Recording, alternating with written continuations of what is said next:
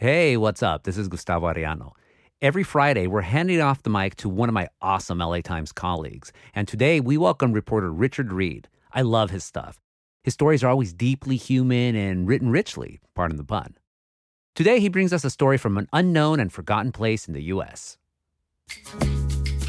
I'm Richard Read, in for Gustavo Arellano. I'm the Seattle bureau chief for The Times. I've lived in the Northwest for almost 30 years, and I'm a national reporter, mainly covering the Northwestern states, Alaska, and Hawaii, writing about issues ranging from wildfires to social justice protests to the rise of the far right.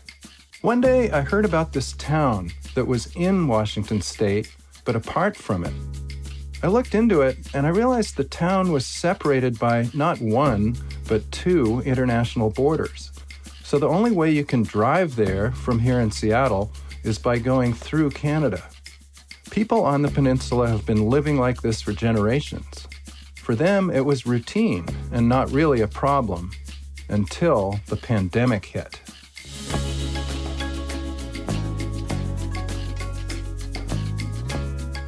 You're listening to The Times, daily news from the LA Times. Today is Friday, June 25th, 2021.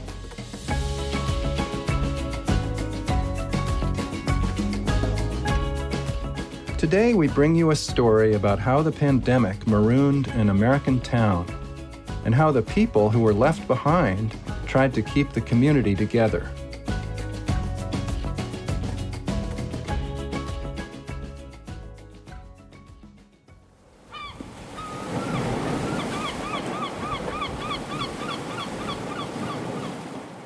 In late May, I drove an hour and a half north of Seattle to the port of Bellingham. There, I boarded the Salish Express, a 100 foot vessel usually used for dinner cruises, but recently pressed into service as a free emergency ferry. The handful of people aboard included tourists from Bellingham and Texas. The passenger ferry skimmed for two hours across a shimmering inland sea, dotted with sailboats, barges, and container ships.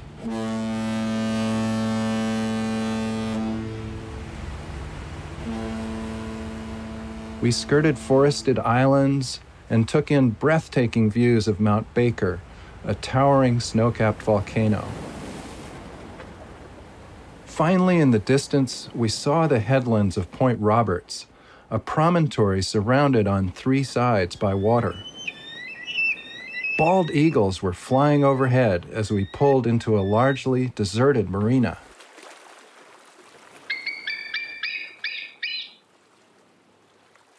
Point Roberts, or Point Bob as residents affectionately call it, is a 4.8 square mile patch of land at the end of a peninsula that juts south from Canada near Vancouver, British Columbia.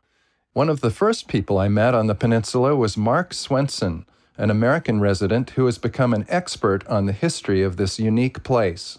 Point Roberts is on the end of a Canadian peninsula that sticks way out into the Salish Sea, into the water, and the very tip of this peninsula goes below the 49th parallel. And so that means the tip of the peninsula is U.S. territory. So we're kind of a forgotten corner in the United States, but we're in a very busy corner of Canada. In 1846, after decades of haggling, American and British diplomats finally agreed on a border between the U.S. Northwest and what would later become Canada.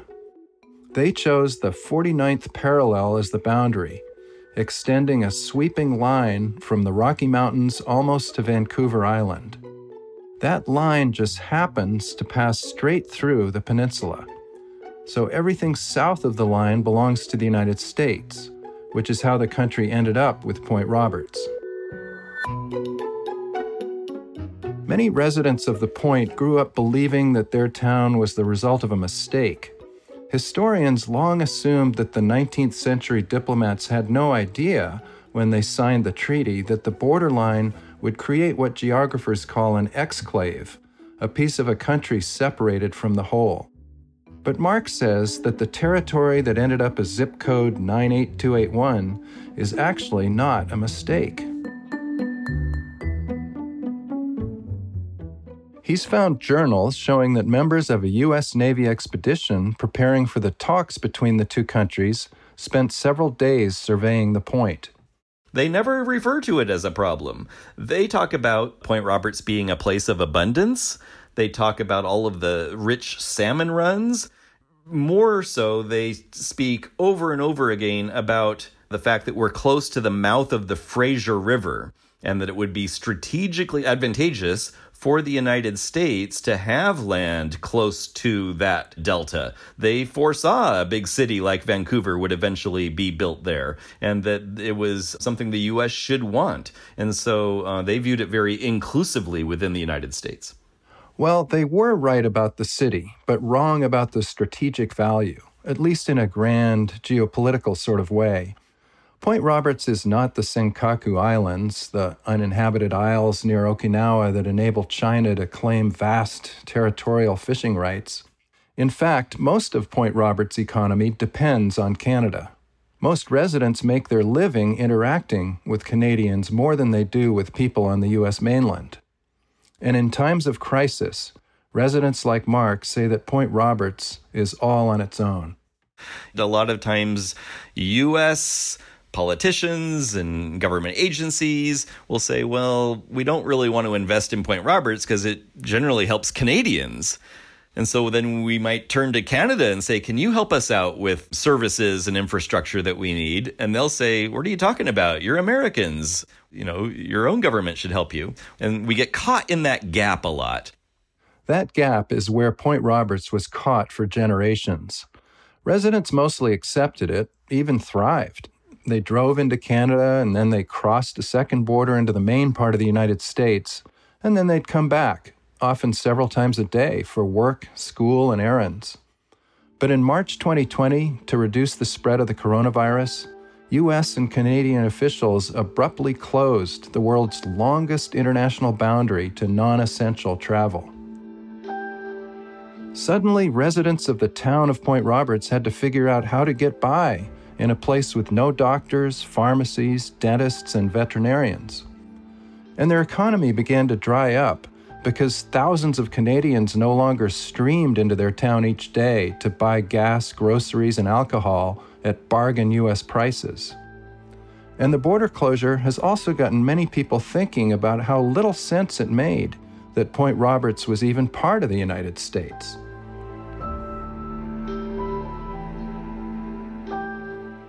We'll have more after this break.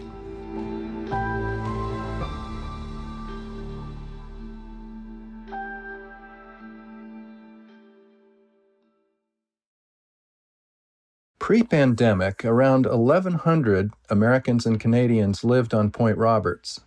They routinely crossed the borders into Canada for work, school, or errands, often multiple times a day. The points economy thrived on sales of gasoline, groceries, and alcohol at prices that Canadians considered a bargain.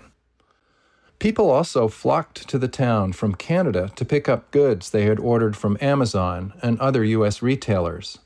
Parcel depots received and held the Canadians' packages so they could avoid customs duties and international shipping charges. On the Point Roberts side, the residents depended on Canada for their livelihood. All of our water, potable water, drinking water, bathing water, comes from Canada. All of our electricity comes from Canada. 70% of our firefighters come from Canada. And 90% of our economy comes from Canada. Brian Calder is the head of the Point's Chamber of Commerce. He's an 80 year old American and Canadian dual citizen and has been coming to Point Bob since the year he was born. There's nowhere else as this uniqueness. Consequently, you remove them, you remove the Canadians, which we've done now for 15 months. It's devastating. On March 21, 2020, U.S. and Canadian officials abruptly closed the world's longest international boundary to non essential travel. Most outsiders couldn't get into Point Roberts. The shutdown squeezed the peninsula like a tourniquet. Point Roberts is basically a ghost town and has been ever since the COVID border lockdown. And we have been, I mean, locked down. We have no supporting communities around us other than through the border into the Delta, Ladner, Greater Vancouver area. Many residents, especially those with Canadian citizenship, left. As the population fell below a thousand, the community across what had been one of the busiest points on the whole border immediately began to wither. Like many cities that faced shutdowns due to the pandemic, residents of Point Roberts faced existential worries. How would businesses keep afloat? How would they stay connected with family members across the border? But Point Roberts' unique geographic situation presented its own set of problems. We have no doctors here, we have no pharmacy, we have no veterinarians, we have no fast food outlets. Unlike if you were in uh, Los Angeles and you have like 20 towns around you where you can travel to and buy and sell and transact. You can't do anything here unless it is through Canada. And as a result, 90% of our economy has disappeared. 90%. We've had parcel post companies, gas stations who once had 13 employees under normal circumstances now have two the Banner Bank has closed and left permanently. It, it's just been a disaster. And without the Canadians, we don't have an economy.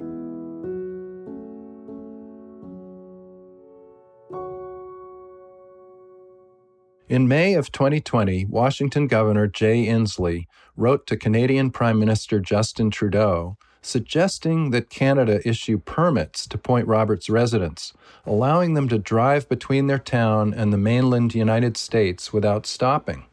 He pointed out that Canada issues transit passes allowing Americans to drive directly between Alaska and the contiguous 48 states. But Canadian officials were unmoved. That October, they made exceptions for four other isolated border towns announcing that residents would no longer have to quarantine when entering Canada.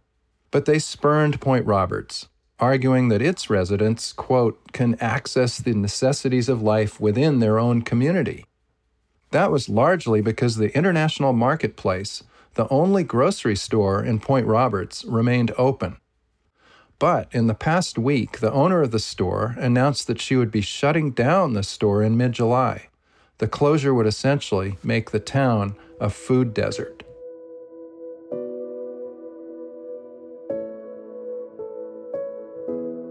And it's not just the marketplace. Brian Calder says he's worried that even when the border ultimately opens, the town won't be able to recover. Some have already found other work and they're not coming back. So, when we do, if we do get the economic regeneration that we're hoping for, but it's not guaranteed, where are we going to find employees? Because some have moved out, some have moved off back to Canada to get jobs, went over to the other side, we call it. So, where are we going to get the labor force to fulfill those jobs if and when they do come back?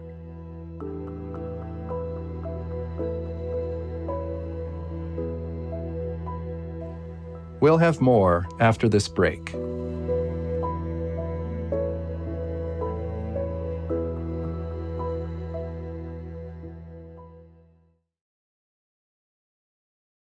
In the late summer of 2020, the rest of the country and Canada saw a decline in COVID 19 cases. In Point Roberts, the number of cases remained in the single digits throughout the pandemic. Yet, the border between the U.S. and Canada still remained closed. The Port of Bellingham, Washington, repurposed a dinner cruise ship to launch a twice a week ferry service for the remaining residents of Point Roberts. The trip, two hours each way, is free but doesn't solve much because the ship is not equipped to carry cars. At the border, what qualifies as an essential crossing is open to interpretation by Canadian guards. That was the situation Maggie Morey found herself in last October when she received a notice that the water meter at her cabin in Point Roberts was spinning. And my husband's a plumber. Of course, he wants to get down there and look at it. You know, I was just panicking not being able to get there. He, of course, you know, wants to assess it himself because he's a plumber. That's what he does. Um, but uh, you know, he he certainly doesn't panic like I do. He said, you know what, whatever it is, we can fix it in in due time. So, I mean, to me, that qualifies as essential. You you potentially have a leak in your property, but uh, no, it's not. So. Maggie, who is a Canadian living in a neighboring town across the border, is one of hundreds of Canadians who own second homes on the U.S. end of the peninsula. I grew up in Tsawwassen, which is right beside Point Roberts border. So growing up, I could ride my bike to the cabin. It was, you know, just a 20 minute bike ride. So I'd go down all the time. Growing up, I would leave to go there the last day of school in June and not come home once until Labor Day. Even though it was so close, I just didn't like you cross that border and it's another world. It's nothing like it is here. The Mories haven't crossed the border since last March. Maggie says at first she agreed with the strict border policies, but as time went on and she was still denied entry for what she thought was a legitimate emergency, she became more upset. I do find it frustrating because you are allowed to fly into Point Roberts. So you can charter a plane and fly there, which is many, many more points of contact. Whereas we could make a 25 minute drive just talk to the border guard. That's it. Go check on our cabin. To me, to check on our properties at this point is essential. There's hazards there now. You know, all these properties that have been left sitting, that's a safety hazard. And just due to the nature of Point Roberts being so remote, very difficult to get services down there. You know, it's essential that people go check on their place and make sure it's not a hazard to everyone, the permanent residents who are still there. Maintenance has been a major problem. Overgrown yards on hundreds of empty properties across the town are vulnerable to wildfires. That's when Jeanette Mersing stepped in. She's a 70 year old American retiree. Jeanette and her sister Diane have been mowing lawns and weed whacking for about 17 absent Canadian families at no charge. Well, that kind of started right after the border closed. I think it was in March our friend Samantha, she called and she says, "Can you can you guys water my plants? I just put them in and I, you know, I can't get back there to water them." So went over to water her plants and looked around and thought, "Oh my, she needs a mow. We need to mow her lawn." And that's how it started. And then so we thought, okay, we better go check uh, Rick and Gina's house. So we did that. So we had to start, you know, weeding and all that kind of stuff. And on and on it goes.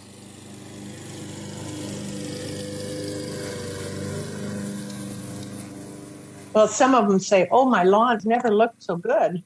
yeah, that's because we work hard at it.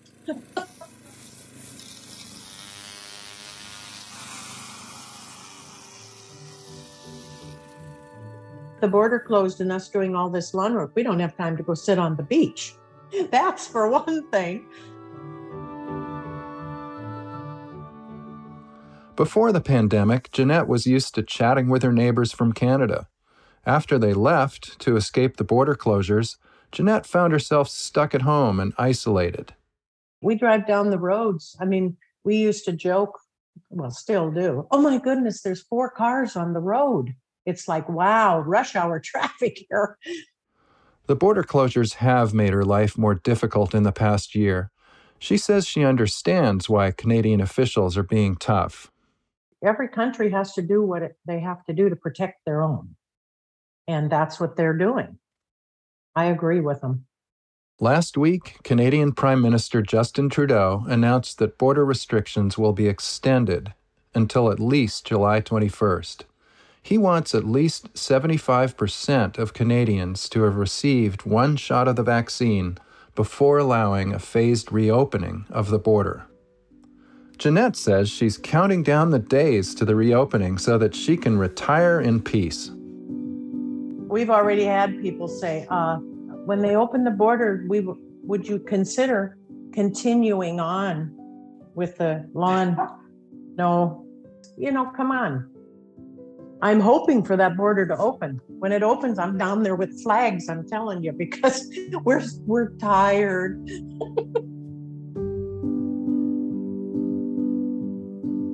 As I wrapped up my trip to Point Roberts, I thought back to my time as a foreign correspondent in Asia. I've seen many countries and territories like Singapore and Hong Kong sandwiched between large powers, and the people of each place have had to find innovative ways to survive. Point Roberts may be a barnacle attached to Canada, but like many border towns, the people there have adapted. Point Roberts has become a resourceful place that has endured sweeping changes. It's that perseverance and ability to innovate that give grounds for hope.